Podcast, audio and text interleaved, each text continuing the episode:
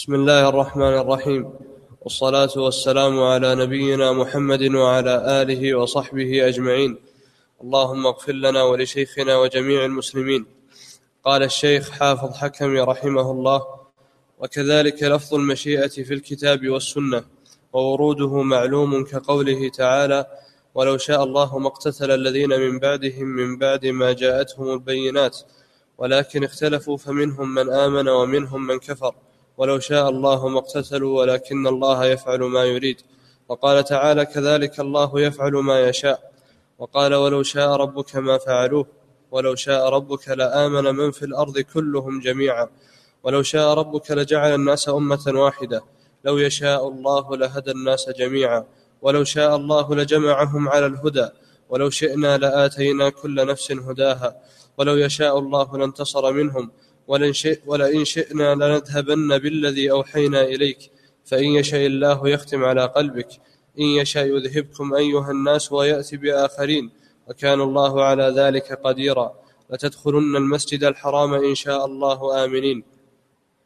إنما يأتيكم به الله إن شاء. وقوله عن إمام الحنفاء ولا أخاف ما تشركون به إلا أن يشاء ربي شيئا. وسع ربي كل شيء علما. وقوله عن الذبيح ستجدني إن شاء الله من الصابرين. وقوله عن شعيب عليه السلام وما يكون لنا وما يكون لنا أن نعود فيها إلا أن يشاء الله ربنا. وسع ربنا كل شيء علما. وقوله عن يوسف ادخلوا مصر إن شاء الله آمنين. وقوله عن موسى ستجدني إن شاء الله صابرا. وقوله عن قوم موسى وإنا إن شاء الله لمهتدون.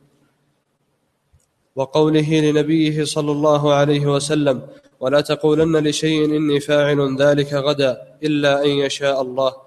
قل لا أملك لنفسي ضرا ولا نفعا إلا ما شاء الله. وقال خالدين فيها ما دامت السماوات والأرض إلا ما شاء ربك وعن أهل النار مثل ذلك. وقال ربكم أعلم بكم إن يشاء يرحمكم أو إن يشاء يعذبكم. وقال يعذب من يشاء ويغفر لمن يشاء. وقال ولكن ينزل بقدر ما يشاء. وقال إن ربك يبسط الرزق لمن يشاء ويقدر. وقال يمحو الله ما يشاء ويثبت. وقال قل لو شاء الله ما تلوته عليكم ولا أدراكم به. وقال نحن خلقناهم وشددنا أسرهم وإذا شئنا بدلنا أمثالهم تبديلا. وقال وما يذكرون إلا أن يشاء الله. وقال وما تشاءون إلا أن يشاء الله. فأخبر أن مشيئتهم وفعلهم موقوفان على مشيئته لهم هذا وهذا. وقال قل اللهم مالك الملك تؤتي الملك من تشاء وتنزع الملك ممن تشاء وتعز من تشاء وتذل من تشاء بيدك الخير إنك على كل شيء قدير. وقال ويعذب المنافقين إن شاء أو يتوب عليهم. وقال يختص برحمته من يشاء. وقال ولكن الله يزكي من يشاء. وقال والله يضاعف لمن يشاء. وقال نصيب برحمتنا من نشاء وقال نرفع درجات من نشاء وقال ذلك فضل الله يؤتيه من يشاء وقال ولكن الله يمن على من يشاء من عباده وقال فنجي من نشاء ولا يرد بأسنا عن القوم المجرمين وقال الله الذي يرسل الرياح فتثير سحابا فيبسطه في السماء كيف يشاء وقال إن ربي لطيف لما يشاء وقال يؤتي الحكمة من يشاء وقال ولو نشاء لطمسنا على أعينهم ولو شاء الله لذهب بسمعهم وأبصارهم. وقال إن يشاء يسكن الريح فيظللن الراكد على ظهره. وقال لو نشاء لجعلناه حطاما. وقال لو نشاء جعلناه أجاجا. وقال فسوف يغنيكم الله من فضله إن شاء. وقال إن يشاء يذهبكم ويأتي بخلق جديد. وقال إن يشاء يذهبكم ويستخلف من بعدكم ما يشاء. ولو شاء الله لأعنتكم. الله يجتبي إليه من يشاء والله يضاعف لمن يشاء وربك يخلق ما يشاء ويختار ما كان لهم الخيرة. لله ملك السماوات والأرض يخلق ما يشاء يهب لمن يشاء إناثا ويهب لمن يشاء الذكور أو يزوجهم ذكرانا وإناثا ويجعل من يشاء عقيما. ولكن جعلناه نورا نهدي به من نشاء من عبادنا وإنك لتهدي إلى صراط مستقيم صراط الله. هو الذي يصوركم في الأرحام كيف يشاء في أي صورة ما شاء ركبك. الله لطيف بعباده يرزق من يشاء. وكأن الله يبسط الرزق لمن يشاء. وكأن الله يبسط الرزق لمن يشاء من عباده ويقدر. وغير ذلك من الآيات. الله أكبر. هذا السوق الكثير من الآيات يوضح لك منهج أهل السنة. بالاستمساك بالنصوص وتتبعها والعمل بما دلت عليه هذا نموذج من النماذج. الكتب المسندة بحمد الله تعالى ملأى بالاستدلال بالأدلة على مسائل الاعتقاد بالكتاب وبالسنة فالحمد لله الذي جعلنا من أهل هذه العقيدة. ما الدليل على المشيئة؟ هذه الأدلة على المشيئة. لا دليل واحد أدلة. يأتي إن شاء الله تعالى تصنيفها وتقسيمها في كلام ابن القيم رحمه الله تعالى. أين من يقول قال الله قال الله قال الله قال رسول الله قال رسول الله صلى الله عليه وسلم وبين من يقول قال فلان وقال فلان؟ الفرق عظيم. ولهذا الإنسان يحمد ربه على هذه النعمة نعمة السنة كما قال ابن القيم رحمه الله فاحمد إلهك أيها السني إذ عافاك من تخليط ذي بهتان يحمد الإنسان ربه أنه ولله المنة والفضل. عنده هذه الأدلة العظيمة. هل تأتي في القيامة يقول لك رب العالمين لما تقر بمشيئتي؟ وعندك هذه الآيات. الله يسأل من ينفي المشيئة لا يسأل من يثبتها ويعاقب من ينفيها لا من يثبتها. فهذا نموذج الحقيقة أنه نموذج من نماذج قوة استدلال أهل السنة والجماعة ثبتنا الله على طريقتهم. والكتاب إن شاء الله مليء سترى إن شاء الله تعالى منه كثير من هذا. وهذه مزايا قلنا مزايا الكتاب لما بدأنا في شرحه. من مزايا الكتاب ثلاث مزايا. المزية الأولى كثرة الأدلة. يعطيك الأدلة في الباب. إذا أتيت إلى القدر أعطاك أدلة القدر. بدل من أن تبحث عنها أنت وتفوتك كثير من الأدلة هو يعطيك الأدلة. انظر مثلا الأدلة التي في المشيئة. المزية الثانية أنه من أسهل الكتب عبارة.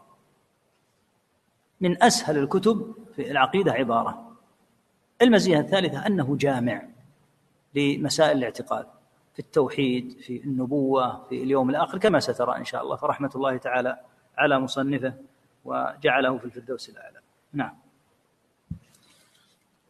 قال العلامة ابن القيم رحمه الله تعالى بعد أن ساق نحو من هذه الآيات وهذه الآيات ونحوها تتضمن الرد على طائفتي الضلال نفاة المشيئة بالكلية ونفاة مشيئة أفعال العباد وحركاتهم وهداهم وضلالهم. وهو سبحانه يخبر تارة أن كل ما في الكون بمشيئته وتارة أن ما لم يشأ لم يكن وتارة أنه لو شاء لكان خلاف الواقع وأنه لو شاء لكان خلاف القدر. لكان, لكان. وتارة أنه لو شاء لكان خلاف الواقع وأنه لو شاء لكان خلاف القدر الذي قدره الله. أظهنا تامة كان خلافه تامة كان هنا ظهنا تامة لكان خلاف الواقع ولكان خلاف يعني لحصل خلاف. نعم. وتارة أنه لو شاء لكان خلاف الواقع وأنه لو شاء لكان خلاف القدر الذي قدره قدره وكتبه وأنه لو شاء ما عصي وأنه لو شاء لجمع خلقه على الهدى وجعلهم أمة واحدة. فتضمن ذلك أن الواقع بمشيئته وأن, وأن ما لم يقع فهو لعدم مشيئته وهذا حقيقة الربوبية وهو معنى كونه رب العالمين. ومعنى كونه وهو معنى كونه رب العالمين. رب. بس هو دخلها بين قوسين؟ إيه، نعم. نعم. نعم. وكونه القيوم القائم بتدبير أمور عباده فلا خلق ولا رزق ولا عطاء ولا منع ولا قبض ولا بسط ولا موت ولا حياة ولا ضلال ولا هدى ولا سعادة ولا شقاوة إلا بعد إذنه وكل ذلك بمشيئته وتكوينه إذ لا مالك غيره ولا مدبر سواه ولا رب غيره انتهى. ذكر ابن القيم رحمه الله تعالى أن نفاة المشيئة أخزاهم الله نوعان. النوع الأول من ينفي المشيئة بالكلية. وهؤلاء زنادقة. كفرهم أهل السنة وأجمعوا وأطبقوا على أن القدرية الأوائل كفرة. لأنها حين تنفى المشيئة بالكلية من الذي يكون قدر هذه الأمور؟ سبحان الله. هذا فتح لباب جحد الرب. النوع الثاني نفاة مشيئة أفعال العباد وهم المعتزلة. قالوا نحن لا ننفي المشيئة بالكلية لكن أفعال العباد لم يشاء الله. وإنما العباد يشاءونها دون الله. يقول ابن القيم كل هذه الآيات ترد على الطائفتين معا. ثم صنفها رحمه الله تعالى هذه التصنيفات. قال الآيات على النحو الآتي. تارة فيها أن كل ما في الكون فهو بمشيئة الله. وتارة أن ما لم يشأ لم يكن. الشيء الذي لم يشاء الله لا يمكن أن يكون سبحانه. وتارة أنه لو كان لأنه لو شاء لكان خلاف الواقع الذي وقع. يعني اليوم الذي يأتي فيه مطر. لو شاء الله لما جاء مطر هذا المعنى. اليوم الذي لم يأتي فيه اليوم الذي لم يأتي فيه مطر لم يأتي فيه المطر لأن الله لم يشاء المطر. فالأمر معلق بمشيئته تعالى. وأنه لو شاء لكان خلاف القدر الذي قدره أيضا. صنف ثالث لو شاء لما عصي سبحانه وتعالى. ولو شاء ربك لآمن من في الأرض كلهم جميعا. لو شاء لما عصي أبدا سبحانه. ولو شاء لجمع خلقه على الهدى جميعا وجعلهم أمة واحدة. قال فتضمن ذلك شيئان أن الواقع بمشيئته وأن الذي لم يقع سببه عدم مشيئته. تنقسم الأمور في الدنيا إلى هذين القسمين لا ثالث لهما. هناك أمور واقعة. سبب وقوعها أن الله شاءها. هناك أمور لم تقع. سبب عدم وقوعها أن الله لم يشاءها فمثلا النصر يوم بدر. النصر يوم بدر حصل لأن الله شاءه. أما يوم أحد فلم يحصل النصر لأن الله لم يشاءه كل الأمور تعود إلى مشيئة الله سواء ما وقع أو ما لم يقع. ثم قال مسألة عظيمة. أقزام المعتزلة وسفهاء الناس من المتكلمين قصروا عن فهمها. يقول وهذا حقيقة الربوبية. حقيقة ربوبية الرب سبحانه. ألا يقع أمر إلا إذا شاء. أما إذا كان يشاء أمورا فلا تقع. وتقع أمور لا, لا, فأين الربوبية؟ أين الربوبية في هذه الحال؟ إذا كان الرب سبحانه يقع في ملكه أمور هو لا يريدها لكن تقع قسرا. ما هنالك ربوبية هذا لا يكون ربا بتاتا. يستحيل أن يكون ربا. لكن مقتضى كونه ربا ألا يقع إلا الأمر الذي شاءه أيا كان هذا الأمر. وأن الأمر الذي لم يشأه فمقتضى ربوبيته أنه حين لم يشأه يستحيل أن يوجد. أما إذا وجد ما لم يشأه وشاء أمرا ولم يقع هذا ليس ربا يستحيل أن يكون ربا. ولهذا خطورة أمر العبث في القدر أنه يقدح في الربوبية مباشرة. لذا قال أهل العلم إن هؤلاء القدرية مشركون في القدر مشركون في الربوبية. الشرك نوعان شرك في الربوبية وشرك في العبادة. الأغلب وقوع الناس في شرك العبادة. بأن يذبحوا لغير الله وأن يدعوا غير الله. قد يأتي إنسان لا يذبح لغير الله ولا يدعو غير الله. لكن حين تكون عنده هذه العقيدة في القدر يقال عندك شرك أغلظ وهو شركك في الربوبية. نسأل الله العافية. بأن تقول إن الله تعالى يريد أمرا فلا يتحقق هذا الأمر. يتحقق أمر من؟ يقول يتحقق أمري أنا. الأمر إلي. والله يقول أنا أوقع الأمر وإن لم يشاء الله. نسأل الله العافية والسلام. حقيقة هذا يفتح باب الزندقة. وفيه من امتهان جلال الرب وعظمته. شيء لا يوصف.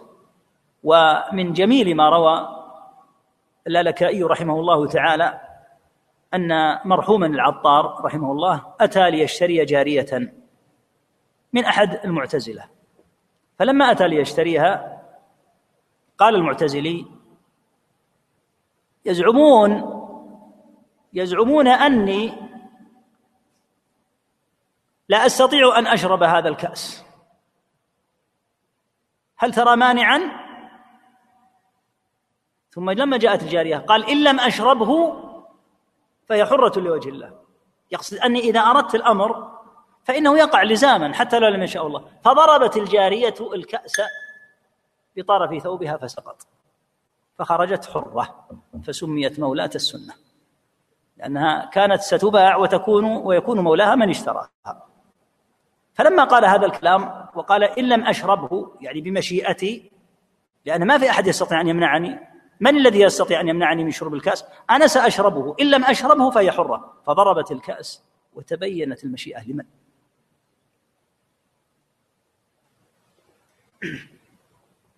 هذه الجارية عامية وهذا الرجل من شياطين المعتزلة.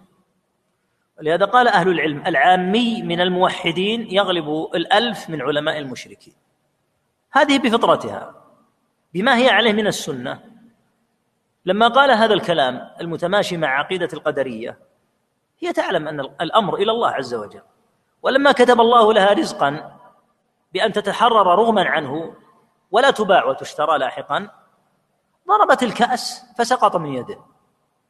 فتحققت مشيئة رب العالمين سبحانه وخسئ هذا المعتزلي فيما قال وصارت حرة رغما عنه ولم يستطع بيعها. لهذا قال مرحوم رحمه الله قال فخرجت معنا متقنعة وسميت مولاة السنة. يعني لزمها أن تستتر. لما كانت جارية كانت تكشف عن وجهها. فلما صارت حرة تقنعت لأن المرأة الحرة يجب عليها أن تستتر. من مولاها؟ من الذي أعتقها؟ السنة. فسميت مولاة السنة. الحاصل أن الأمر لرب العالمين لا يمكن أن يقع تحريكه ولا تسكينه في هذا الملكوت إلا بمشيئة الله عز وجل. يستحيل أن يقع أمر إلا بمشيئته. الشيء الذي لا يشاءه الله لو اجتمع الجن والإنس والملائكة والخلق أجمعون لإيقاعه يستحيل أن يقع. لأن الله إذا لم يشأ الأمر يستحيل أن يكون. وإنما يقع في ملكوت الله تعالى ما شاء. نحن اليوم وصلنا إلى المسجد. علمنا أن الله تعالى قد شاء لنا أن نصل إلى المسجد. بيوتنا هل سنرجع لها؟ أحد خيارين. إن شاء الله أن نرجع رجعنا ووصلنا. وإن شاء الله لا نرجع والله لا نرجع. إليه الأمر سبحانه وتعالى. هذا مقتضى الربوبية أن الرب يتصرف في كونه. أما إن كنت سأصل إلى بيتي شاء أو لم يشاء ما صار ربا. ما صار ربا في هذه الحال لأن الأمور تقع من قبلي أنا. فأوقعها كما أريد. وهو, لو وهو لا يشاء لي أن أصل إلى بيتي فأصل إلى بيتي وهو لم يشاء. هذا لا يكون ربا. والله لا يستحق أن يعبد. إذا كان على هذا الحال لا يستحق أن يعبد. ولهذا شرك المعتزلة في الربوبية. شرك غليظ جدا. الحاصل أن الأمر إلى الله تعالى في كل تحريكة وتسكينة. وأنه حتى التوفيق والهدى والسداد والصلاح إلى حد دخول الجنة. كله بفضله عز وجل ومنته ولهذا أهل الجنة الذين هم أعلم الناس بالله. إذا دخلوها قالوا الحمد لله الذي هدانا لهذا وما كنا لنهتدي لولا أن هدانا الله. فالأمر إلى الله سبحانه وتعالى في الدنيا وفي الآخرة. فلا يمكن أن يقع أمر إلا بإذنه سبحانه وتعالى. أما السفهاء وأهل العقول الرديئة من المعتزلة والقدرية فهؤلاء ما عرفوا الله عز وجل وما قدروه تعالى حق قدره. ولهذا قال إن كون الأمور راجعة إلى مشيئته هو مقتضى هو حقيقة الربوبية هو معنى كونه رب العالمين ومعنى كونه القيوم القائم بتدبير الأمور. فلا خلق ولا رزق ولا عطاء ولا منع ولا قبض ولا بسط إلا بعد إذنه. أما إن كانت الأمور هذه تقع بدون إذنه فليس ربا سبحان الله عما يقول الظالمون. وهذا أيها الإخوة يدل على أن الخلل في باب من أبواب العقيدة ينعكس على باب آخر. لاحظ الآن الخلل في القدر. قد يكون المعتزلي غير مشرك بل قد يكون المعتزلي من أشد الناس إنكارا للشرك. لكن يقال أنت الآن أنكرت الشرك في الألوهية ووقعت في شرك متعلق في الربوبية. ولهذا العقيدة ما يصلح يكون فيها ألوان. توافق الحق في باب القدر وتخالف في باب الصفات أو توافق في باب الصفات وتخالف في باب توحيد العبادة. يجب أن تؤخذ العقيدة من محمد صلى الله عليه وسلم ومن أصحابه رضي الله تعالى عنهم دون زيادة ودون نقصان وليس فيها اجتهاد. لا نحتاج اجتهاد أحد ولا نحتاج إلى أحد يتباحث في مسائل العقيدة مسائل العقيدة ما هي إلا نص من كتاب الله أو سنة نبيه صلى الله عليه وسلم أو أو إجماع الصحابة والسلف رضي الله تعالى عنهم وأرضاهم. مسائل الاجتهاد في مسائل الفقه وأمثالها مما يجد في الأمة.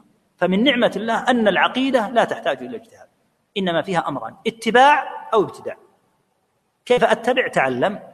وانهج نهج محمد صلى الله عليه وسلم فتكون متبعا إن خرجت عن هذا فالأمر كما قال تعالى فإن لم يستجيبوا لك فاعلم أنما يتبعون أهواءهم. إنما هي لزوم سنة أو وقوع في هوى.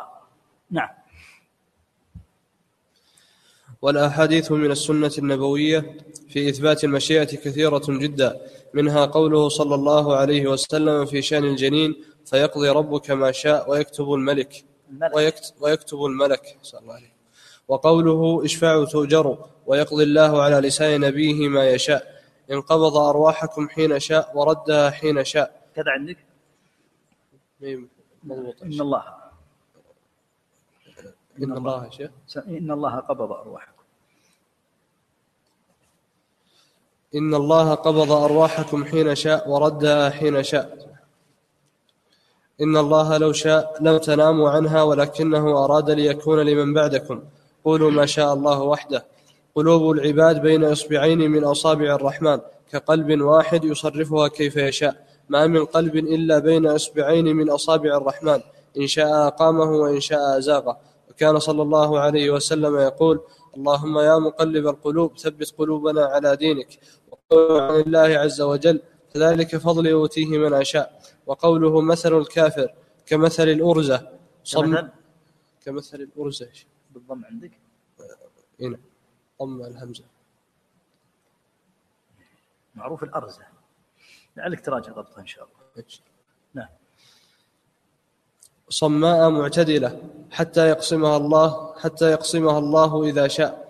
وقوله تعرضوا لنفحات رحمة الله فإن لله عز وجل سحائب من رحمته المعروف, المعروف فإن الله عز وجل نفحات نفحات بدل سحائب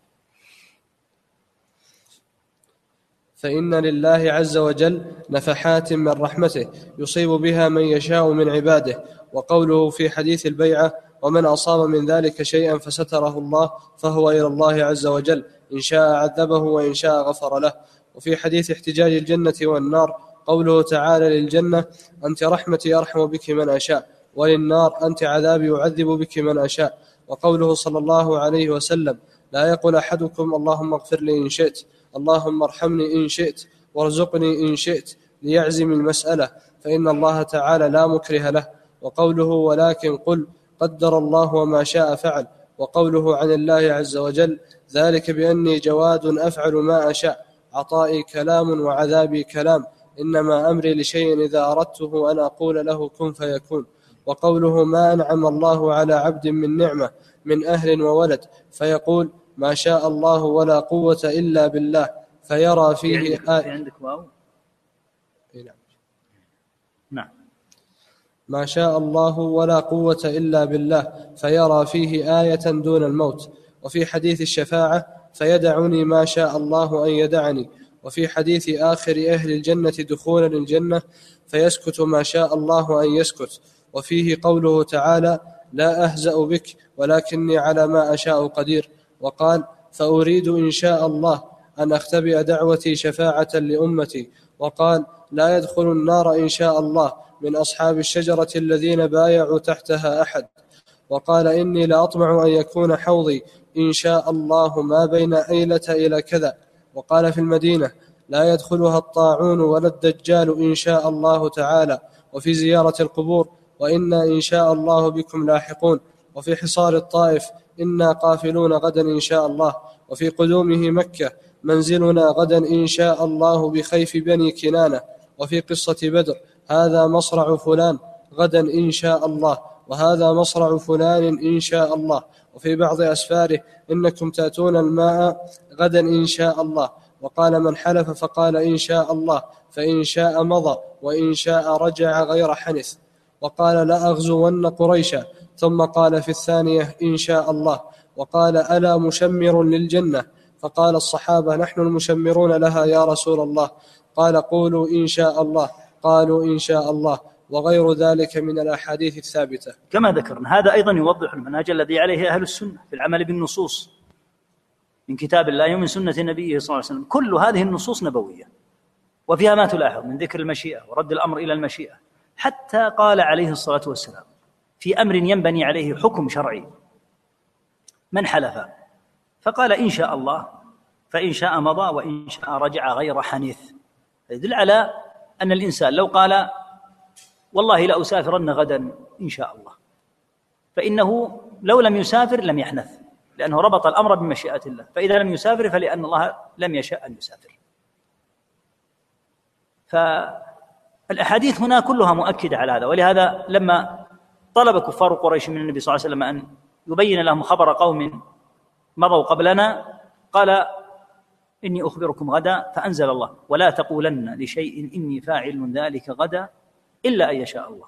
فلا شك أن الأمور كلها ترد إلى مشيئة الله وكل ما ذكر هنا في النصوص ما يتعلق بالأحاديث كلها تؤكد ما مضى في نصوص السنة والأحاديث كثيرة جدا التي فيها ذكر المشيئة ولكن المصنف رحمه الله أراد أن يذكر هذه الأحاديث من باب التنبيه على أحاديث أخرى وإلا هذا هو الشائع ولهذا أجمع المسلمون على هذه الكلمة.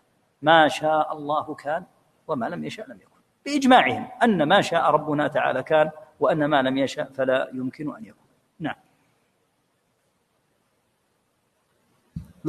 منفرد ربنا عز وجل بالخلق فما من مخلوق في السماوات والأرض إلا الله خالقه سبحانه لا خالق غيره ولا رب سواه فهو خالق كل صانع وصنعته وخالق الكافر وكفره والمؤمن وإيمانه والمتحرك وحركته والساكن وسكونه. كما قال تعالى الله خالق كل شيء وهو على كل شيء وكيل وقال تعالى هل من خالق غير الله يرزقكم من السماء والأرض؟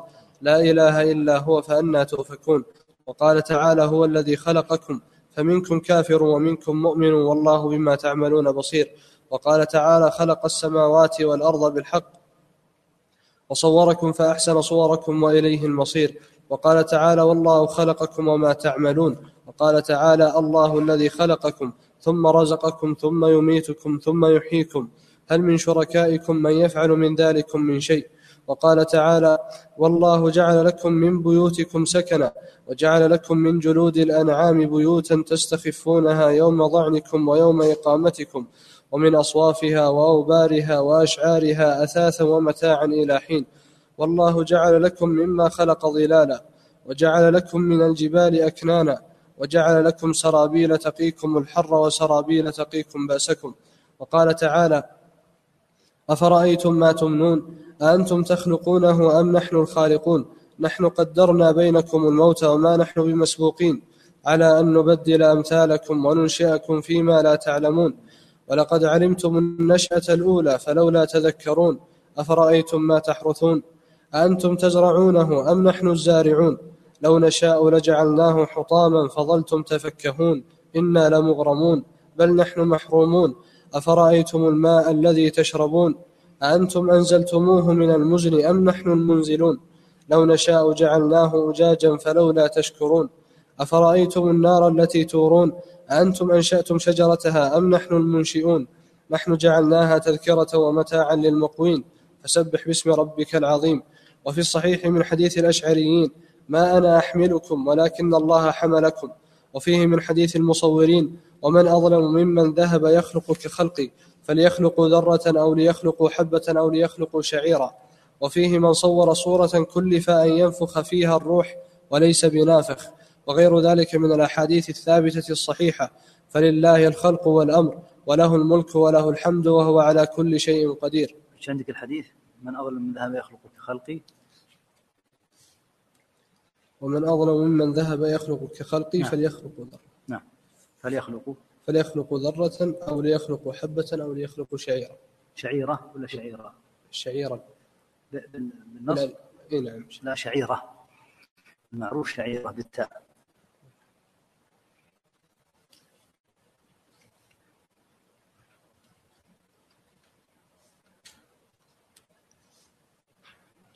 ذكر في هذه النصوص رحمه الله تعالى أيضا ما يتعلق بالخلق في هذه الآيات. نفس ما يقال في هذه الآيات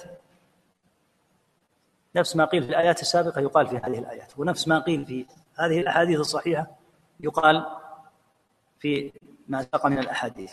كلها دالة على أن الأمر إليه وحده تعالى من جهة الخلق. الذي جعله رحمه الله يطيل هذه الإطالة أن القدر لا بد فيه من الإقرار بأمور أربعة هي مراتب القدر الأربع.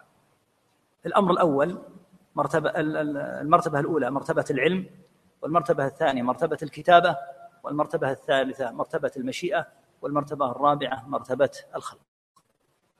العلم بأن الله يعلم كل شيء ما كان وما سيكون وما لم يكن لو أنه كان كيف يكون.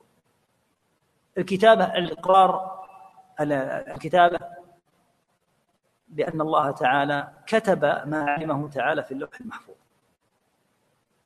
الأمر الثالث متعلق بالمشيئة أنه ما من شيء يقع إلا بإذنه تعالى فلا يمكن أن يقع شيء إلا بمشيئته وما لم يشأ لا يمكن أن يقع. الأمر الرابع الإقرار بأن الله تعالى خلق كل شيء. هذه مراتب القدر الأربع لهذا أطال فيها. ولهذا الأدلة في باب القدر الأدلة بالمئات كثيرة جدا جدا. فمن خالف في هذا الباب خالف مجموعا هائلا وكثيرا جدا من الأدلة. فما أجسرهم وأشد في موت قلوبهم. من يتجاسر أن يخالف هذه الآيات الكثيرة وهذه الأحاديث العظيمة إلا من طبع الله تعالى على قلبه؟ نعم. والإرادة أي أيوة ومنفرد بالإرادة. فلا فلا مراد لأحد معه ولا إرادة لأحد إلا بعد إرادته عز وجل. نعم الإرادة لله لا يقع إلا ما يريد سبحانه وتعالى. هل للعبد إرادة؟ نعم للعبد إرادة. لكن إن شاء الله أن تنفذ إرادة العبد نفذت وإن لم يشأ لم تنفذ. فلا يمكن أن يستقل بالإرادة. فإذا شاء العبد أمرا مثل وصولك الآن إلى المسجد فاعلم أنك لم تصل إلا لأن الله شاء لك أن تصل. ولو شاء ربك ربك تعالى لما وصلت. أو لجعل سبحانه وتعالى صوارف تصرفك عن المجيء. ولهذا قال الشافعي رحمه الله تعالى في أبيات من أحسن الأبيات يعظم فيها رب العالمين يقول فما شئت كان وإن لم أشأ وما شئت إن لم تشأ لم يكن. فما شئت يعني يا ربي فما شئت كان وإن لم أشأ. هل في أحد يشاء الحادث لنفسه؟ هل في أحد يشاء السقوط؟ من العقلاء الذين لا يريدون الانتحار. يريد السقوط من أعلى مكان حتى يتكسر أو يموت ما في أحد. لكن لما شاءه الله وقع. فما شئت كان وإن لم أشأ. وما شئت مما أريد أنا. وما شئت إن لم تشأ لم يكن.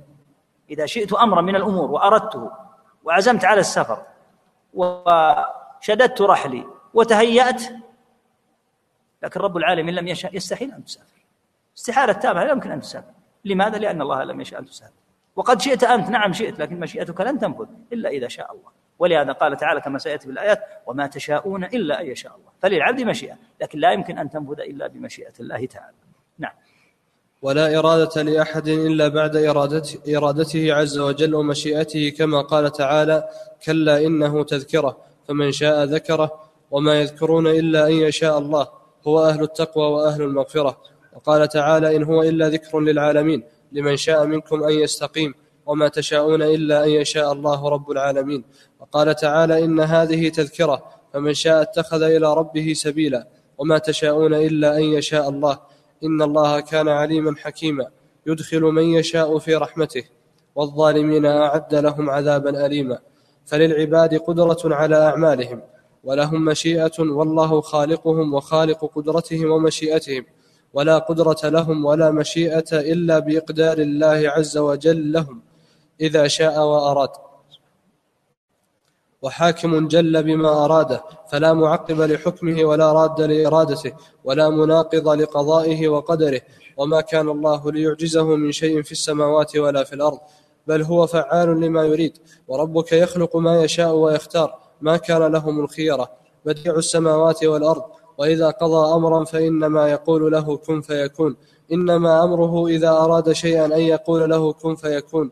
إن الله يحكم ما يريد ويفعل ما يشاء ويخلق ما يشاء. لا ناقض لما أبرم ولا معارض لما حكم ولا يقال لما فعل كذا وهلا كان كذا لأنه لا يسأل عما يفعل وهم يسألون.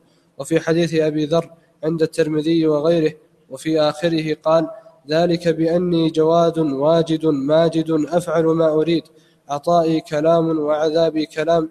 إنما أمري لشيء إذا أردته أن أقول له كن فيكون. حاكم جل تعالى جل وعلا بما أراده. فلا معقب بحكمه ولا راد لإرادته ولا مناقض لقضائه. لا يمكن أن يقع هذا أن يأتي أحد يعقب بحكم رب العالمين أو أن يرده أو أن ينقضه. هذا أمر مستحيل. بل هو سبحانه وتعالى الذي إذا أراد الأمر تم سبحانه وبحمده فلا يمكن أن ترد إرادته. ثم نبه إلى أمر مهم جدا. في القدر وفي غير القدر وهو أنه لا يقال لما فعل الله كذا أو يقال هل لا قدر الله كذا. هذا أمر ينبغي أن يحذر غاية الحذر. لا يوجه لله عز وجل أي سؤال من هذا. لا يقال لما أغرق الله عز وجل البلد الفلاني؟ لما حصل الفقر على فلان؟ لما احترقت بيته؟ لما حصل له كذا وكذا؟ وبعض العامة من جهله يقول والله إنه إنسان طيب ولا يستاهل. إذا كان طيبا كما تقول فعلا وهو طيب عند الله نقله الله من كدر وهم وغم وبلايا الدنيا إلى الفردوس الأعلى. ماذا يقابل في هذه الدنيا وغبرتها إذا كان فعلا طيبا؟ يقول عليه الصلاة والسلام لما رأى رجلا ميتا قال مستريح ومستراح منه. قالوا يا رسول الله ما المستريح والمستراح منه؟ قال العبد المؤمن يستريح من الدنيا وهمها ونصبها والعبد الفاجر يستريح منه الجبال والشجر والبلاد والدواب أو كما قال عليه الصلاة والسلام. الأمر لله عز وجل في كل ما يقضي سبحانه ولا تتهم ربك تعالى في حكمته ولا في أمره. الأمر إليه وحده لا سواه سبحانه وبحمده. والعباد كلهم أقصر وأحقر من أن يقولوا لرب العالمين لما فعلت كذا. إنما هو على الرأس والعين أمره سبحانه وتعالى وما يقدر سبحانه وبحمده له فيه الحكمة البالغة. وقد يري الله عباده في بعض الأحيان قد يريهم من حكمته أن العبد يكره الشيء ويبغضه وربما حتى تلفظ بما لا يليق ولا يحل أن الله عز وجل لما لم يجعلني كذا ثم تكون العاقبة لما سعى إليه يراها في غيره كانت عاقبة شر ومآل بلاء. يحصل أن الإنسان يحرص على أمر معين وتنبعث همته جدا له ثم لا يحصل له هذا الأمر ربما قال فلان حسدني فلان حصل منه كذا وكذا أو فلان وشى بي أو هو الذي تسبب فيه أو ربما أصابني بعينه. ولهذا جاء عن ابن مسعود رضي الله عنه إن العبد لا يتهيأ له الأمر من التجارة أو الإمارة. تهيأ له سبيل سيكون به تاجرا أو سيكون به أميرا وصاحب منصب. فينظر الله إليه من فوق سبع سماوات فيقول لملائكته اصرفوه عنه فإني إن يسرته له دخل النار. هذا الشخص هو رجل عادي يصلي الفجر وصاحب عبادة وصاحب خير. إن وصل إلى الإمارة صارت سببا بدخوله النار. إن صار من أهل التجارة سيدخل النار. فيصرفه الله عنه. فيصبح يقول شقيت بفلان شقيت بفلان كل شري هذا من فلان. فلان هذا هو المتسبب فيه. لا يعلم أن الله صرف عنه هذا حتى لا يدخل جهنم فاترك الأمر لله عز وجل فيما يقضي ويقدر سبحانه وتعالى ولا تقل لله عز وجل لما فعلت كذا. ولا تقل هل لا فعلت كذا. رب العالمين ليس الذي يوجه حاشاه سبحانه وتعالى وليس الذي بحاجة إلى أن يبين له الأمر. يقال لو فعلت كذا معاذ الله معاذ الله لا يعتقد هذا مسلم. إذا لا يقال لله هل لا فعل الله كذا هل لا قدر كذا هل لا جعل النصر يقع لنا الآن هل لا رزقني كذا. إذا أردت شيئا تسبب فيه بالسبب الحسي والمعنوي بأن تطلب الرزق وإن أردت النصر فأعد الإعداد الذي أمرك الله تعالى واتكل عليه تعالى وتضرع لجنابه سبحانه وتعالى. أما متى يكون الأمر؟ فالنبي صلى الله عليه وسلم لما كان أصحابه يعذبون ذاك العذاب الشديد وكان الصحابة يأتون إليه عليه الصلاة والسلام فكان مضطجعا فاستوى غضبا عليه الصلاة والسلام وقال كان الرجل من كان قبلكم يؤخذ فينشر بالمنشار. ما بين لحمه وعصبه لا يرده ذلك عن دينه ولا والذي نفسي بيده لا يتمن الله هذا الأمر ولكنكم قوم تستعجلون.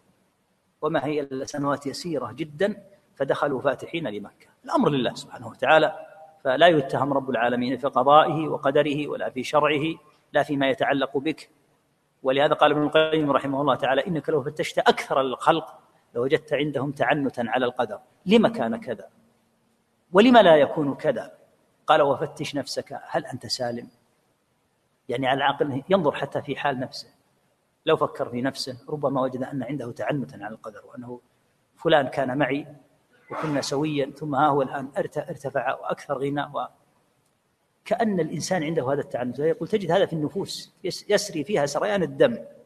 لا يكاد يوجد أحد يسلم لله إلا القلة الخالصة من عباد الله المتقين. لا تتهم ربك تعالى في قضائه. ولهذا رؤي أناس سعوا إلى مناصب وجاءتهم تجارة فكان داؤه العظيم في دينه إنما أتاه بعدما وصل إلى ما وصل إليه. الإنسان ما يدري ما يدري ما الخير فيه فيسأل ربه تعالى العافية ويحمد ربه تعالى على ما من وتفضل وأجزل عليه من النعم الكثيرة. ويسأله تعالى الثبات ولا يتهم رب العالمين في قضائه ويتعوذ بالله من شر نفسه والشيطان.